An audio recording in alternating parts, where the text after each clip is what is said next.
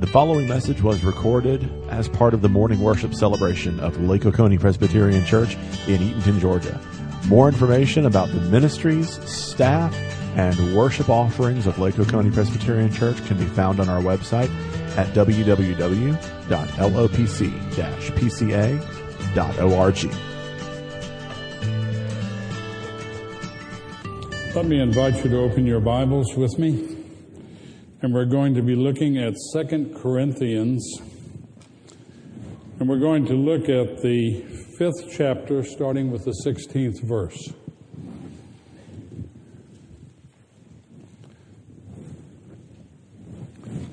Second Corinthians, the fifth chapter, beginning with the 16th verse. And we're going to study through the 21st verse.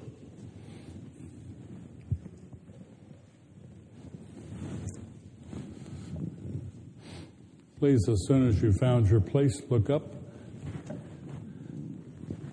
Keep your finger in your Bible. And I encourage you every Sunday, look back at your word and see why I'm saying what I'm saying. Let's get some help. Father, I ask you to bless us in a unique way right now. So many of us have an education, so many of us have the ability to comprehend, but Lord, we need to go a step further today. Your inspired word is before us because you have willed that we understand your mind and that we learn from those who've gone before us how to live our life and what to expect and what you're doing. As we approach the word this morning, I pray that you'd make our minds unusually alert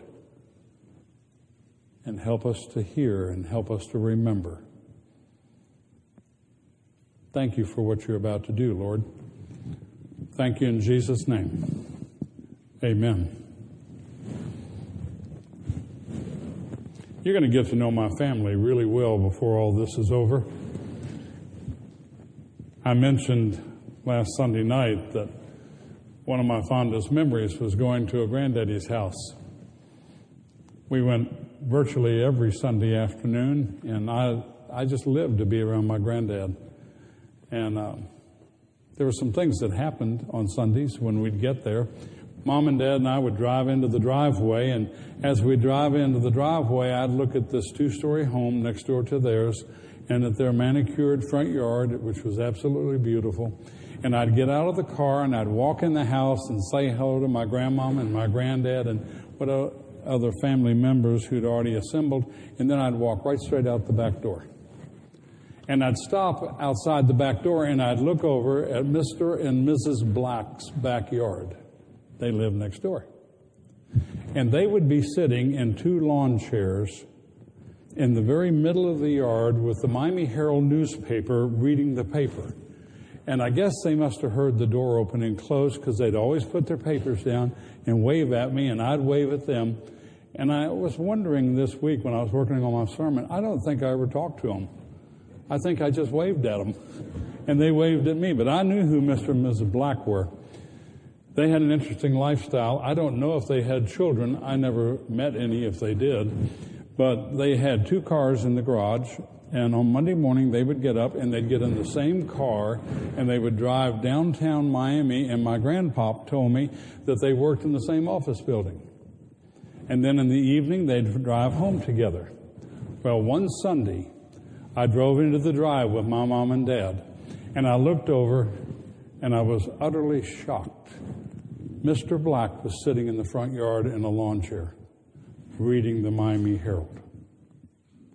Folks, he wasn't supposed to be in the front yard. I mean, I was a little boy, but I knew he wasn't supposed to be there. And you know, I didn't even look at him. I, I just felt so awkward because something was wrong. I walked in the house, said hi to everybody, and went right out the back door.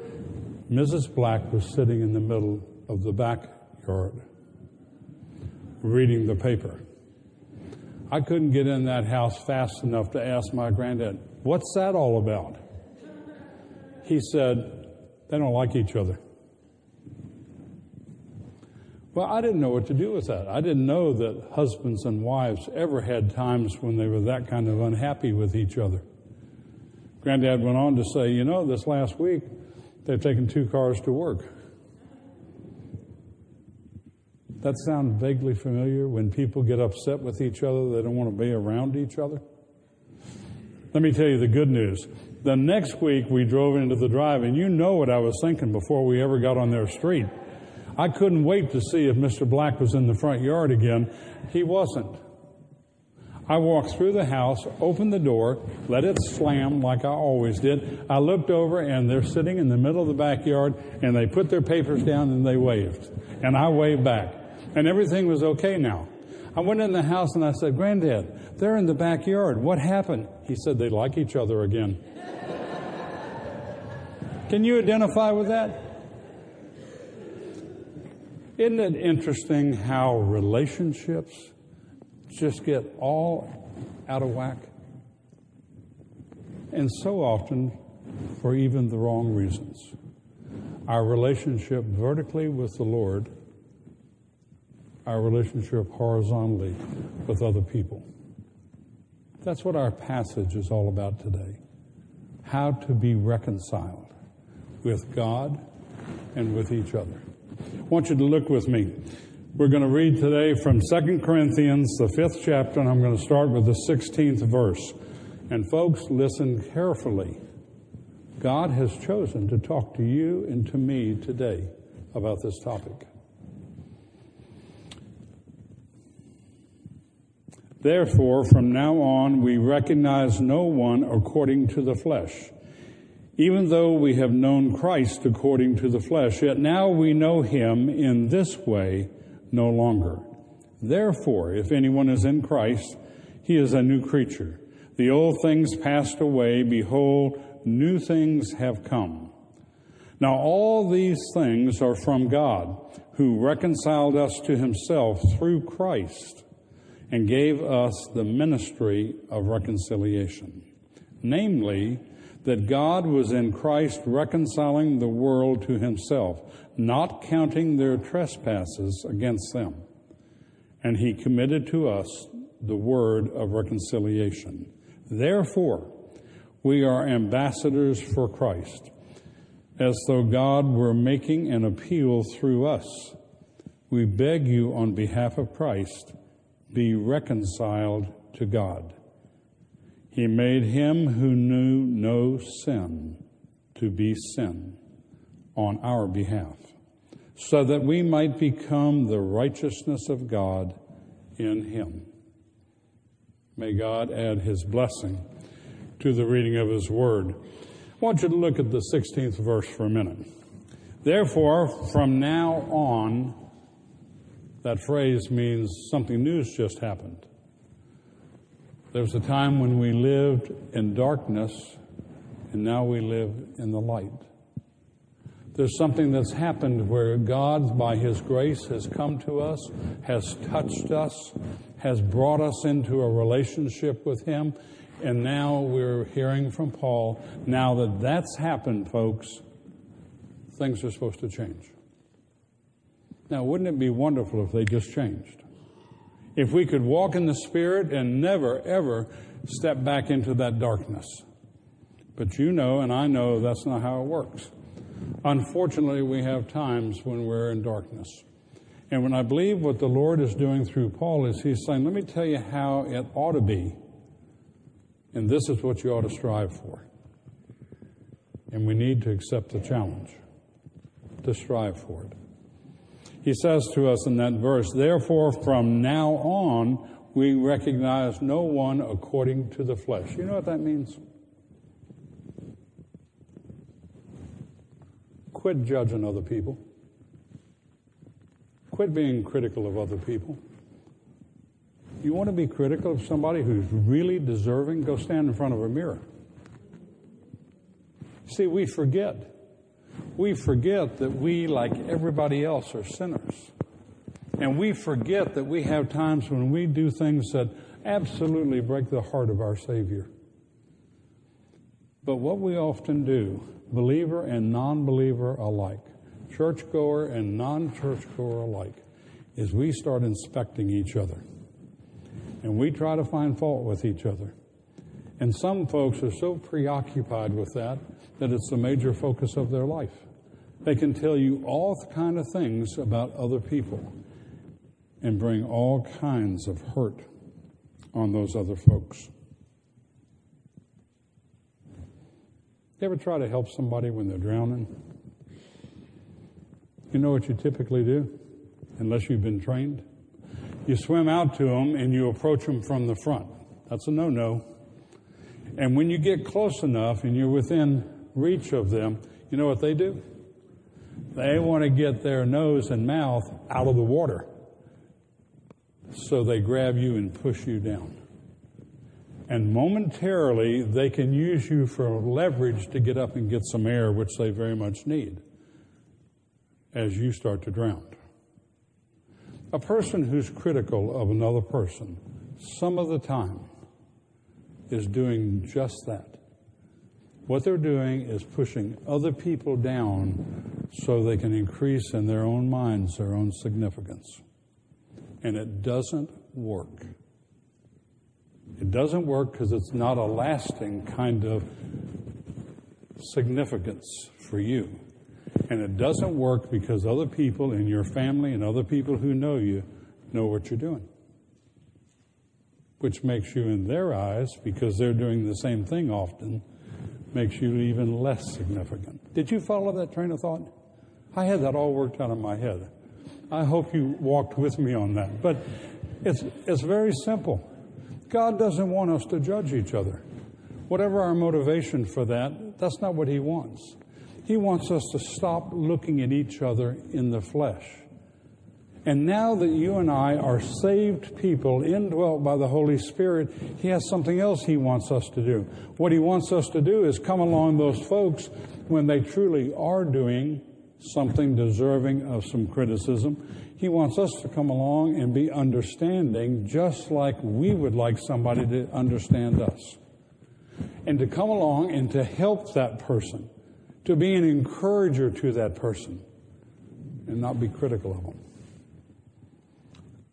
I've learned an interesting thing over the years. A lot of the folks who are very, very critical can't stand criticism. A lot of times, the sin or the fault we see in somebody else is ours. We recognize it in somebody else because it's so prevalent in our own life. Isn't that interesting?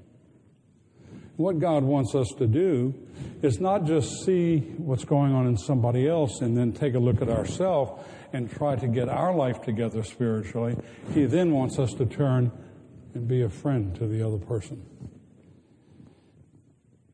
A little rabbit trail. Some of the people that we would be critical of are the very people God's put into our life to be a blessing, to love us to be our friend. And because we are looking at them in the flesh, that relationship never develops. Isn't that a shame? because God is often working in that relationship trying to do something good for us.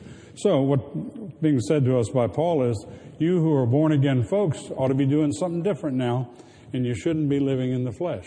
Don't you know when Jesus walked on this earth, he had plenty of critics? Plenty of people who looked at him with flesh eyes and tried to find fault in him. Interesting thing about some of those folks, when they came to know Jesus as Savior, they didn't do that anymore. Are you critical of Jesus? Or you just want to get to know him better and be with him? That's what happens when you're operating in the Spirit instead of in the flesh. Look on down at the next verse, verse 17. Therefore, if anyone is in Christ, he is a new creature. The old things passed away. Behold, new things have come. Well, if you're in Christ, two things have happened that are really significant. Once, when you accept Jesus as your Lord and Savior, your position changes in relationship to God. Instead of being out of the Garden of Eden, separated from Christ and separated from God, with no way to get close to Him, all of a sudden your position has changed. And you're now in His grace, and you're going to spend eternity with Him. That's a praise to the Lord. That's what He's done because He loves us. The second thing is we now have the potential to live a very different life. We are in Christ and we are new creatures. We have a new heart. It's a heart that can be soft and loving and compassionate if we don't build walls around ourselves. It's a mind that can think, how can I love that person? How can I help that person? How can I come alongside them instead of being the old self and being critical of them and being separated and sitting in the front yard when somebody else sits in the back? He says to us, Therefore, if anyone is in Christ, he's a new creature. The old things have passed away. He wants us to take that old person and he wants us to keep saying, Go away. I now belong to Jesus.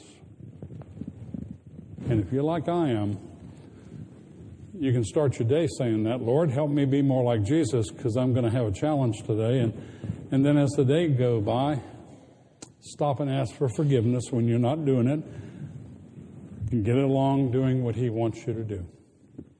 Be that new person in Christ. And then he says an interesting thing.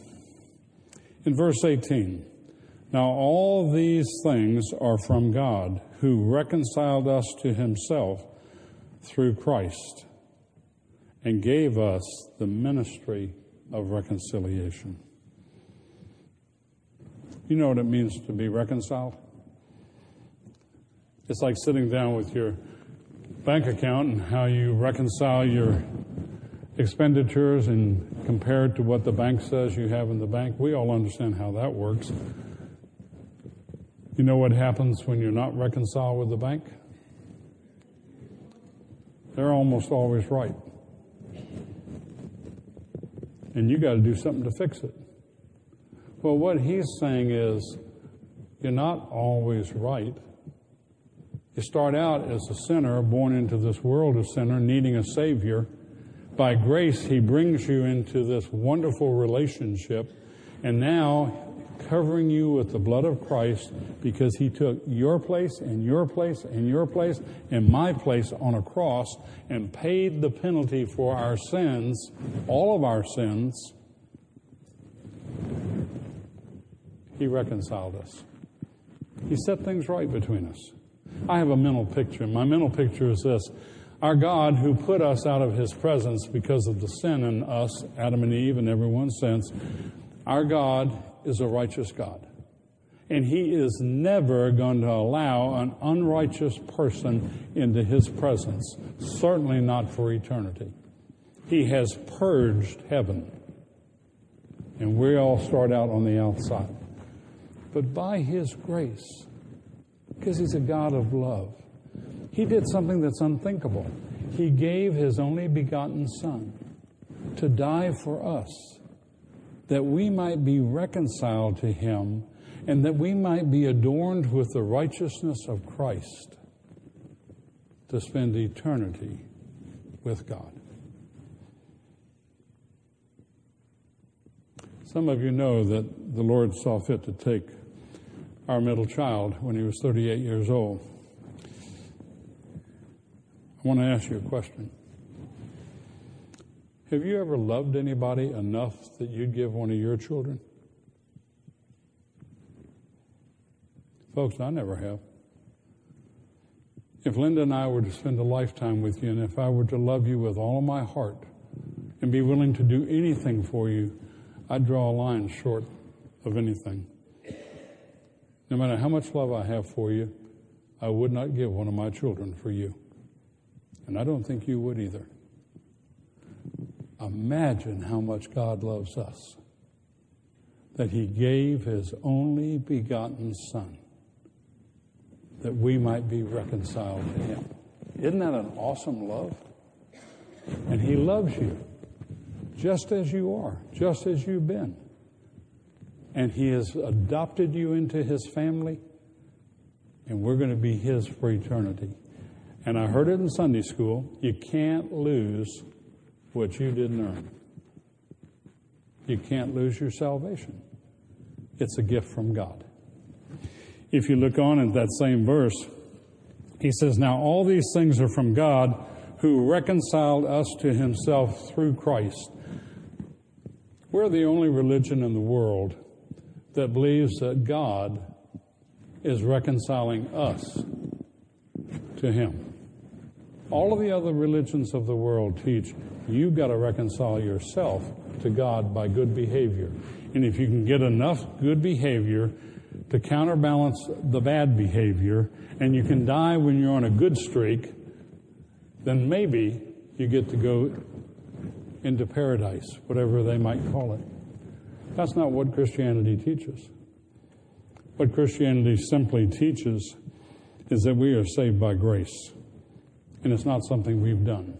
He did it for us through Jesus. It's all about Jesus. It's about his death on the cross. It's about his resurrection from the dead. And as adopted children, we are heirs. We're going to receive what Jesus received.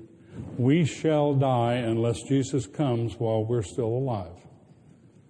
And he is going to create again each one of us with a new resurrected body. And boy, am I looking forward to that. Never to have a weight problem again. Get out of bed in the morning and walk and not have to be very careful. That's what he's done for us. He's done it through Jesus. The verse goes on to say, now that we've been reconciled to him, he has given us a gift the ministry of reconciliation. Whoops. He's already given us a gift. If you give a gift to someone, you want to see them take the gift and put it in the closet in a dark place and close the door? What would that communicate to you? What he's done is he's given a gift to us we who have already been reconciled. And he's saying to us, I want you to be ministers of reconciliation. You know what that means? That means I'm not supposed to have an estranged relationship with you and you and I with anybody else. And you say, well, wait a minute, Pastor, what about all those folks who've hurt me? What about them? If you don't look at them in the flesh, you start to understand what God sees when He looks at them. And He sees someone that is in dire need of love and encouragement. But if you get put off by the flesh, you'll never do what the gift gives us the opportunity to do. So, what he wants us to do is to love other people. Those who hurt us, when that happens, you can love your enemy. I read that someplace. We're supposed to love our enemies, aren't we? Quit looking at the flesh and love your enemies and become a friend. Ministers of reconciliation. When you are talking to someone or you're witnessing their behavior and you become aware that they're not reconciled with somebody else, now it's your business to be there for the Lord and to encourage them to be reconciled. Not just to listen to them talk about these broken relationships. And, you know, almost every family has broken relationships. So, as ministers of reconciliation on the horizontal plane, we need to be reconciled to each other, and we need to be ministers ministering to other people to help them be reconciled on that same horizontal plane with the people they're estranged from. Now, I don't want you to hold your hand up and I don't want you to respond, but you have some folks that you're not reconciled with. You know some people who aren't reconciled with other people? So often we don't have to look beyond our own families. Well, don't put that person somewhere where you're not in contact with them. Instead, pray about it and look for an opportunity to be a minister of reconciliation. He goes on and says, namely, that God was in Christ reconciling the world to himself, not counting their trespasses against them, forgetting the trespasses. That's a critical thing. If you go back in history, 1804, July the 11th, a little before 7 o'clock in the morning, a man crossed over into New Jersey and he went to a field with his second. About 7 o'clock in the morning, a second man appeared with his second. And they went into an open field and took weapons and stood back to back. And just like in the movies, they paced off and they turned around. And Burr and Hamilton fired. Hamilton first. He missed. Some say it was intentional, some say it was unintentional. Doesn't make a whole lot of difference. He missed.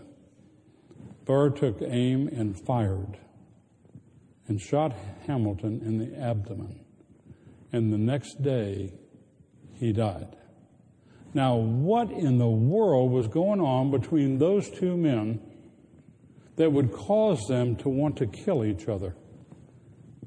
One died, a statesman named Hamilton. The other, Burr, a statesman, was shunned by Washington, was criticized by thousands of people for what he had done. They both lost, neither won.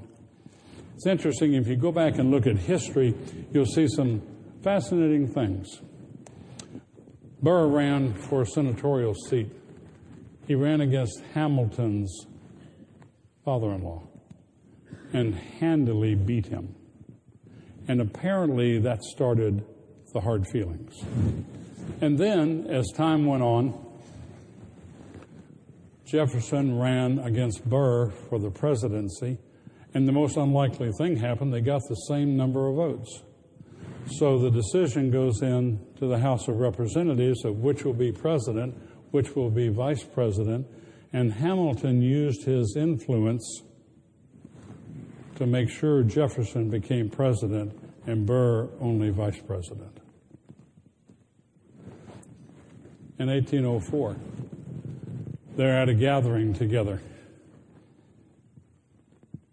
Hamilton insults Burr publicly. You know how that hurts? Have somebody talk about you? Same year, Burr runs for the governorship of New York State. Hamilton politics against him and uses his influence to get Burr to not win the election. And in July, they end up in a field, and Hamilton dies. If you look back a little bit more in history, three years earlier, Hamilton's son was in that same field and was in a duel, and he died. And now his dad's in the same field doing the same thing. You know, when you, when you get to remembering the trespasses against you, when you keep account of those and you think about all the evil you think somebody's done to you, it does something to you here and here. You would have thought that Hamilton would have stayed away from guns and stayed away from duels because his own son had died in one, and his daughter had an emotional breakdown when her brother died. And here dad is bringing that kind of hurt on his own daughter again. There's no place. There's no place for you and I to keep account of evil. You want to think about something? Think about Jesus. You want to think about something? Think about how would Jesus act in this situation? Don't keep recounting the evil. It'll drive you into a very dark place that you don't want to go. If you look on down, you'll see an interesting thing in verse 20. He says, Therefore, we are ambassadors for Christ. As you've traveled around the world, if you come upon an American embassy, here in the midst of a foreign land, there's an American flag flying over a building saying, We're different. We're Americans. If you see an ambassador driving down the street, they have these little flags on the front fenders that identify them as not being a native of that local area, but being Americans. And be assured, if an ambassador speaks out in contrary to what the policy of Washington is, they don't remain an ambassador very long. They are there to speak on behalf of our government. They are there to be a reflection of our attitudes and our principles and what we believe. And that's their function. And now Paul is saying, let me tell you about your function. Your function is to represent God. To stand out as being different than other people in our own society who don't know Jesus. And you're to be consistent in that as an ambassador for Christ wherever you go, whatever you do.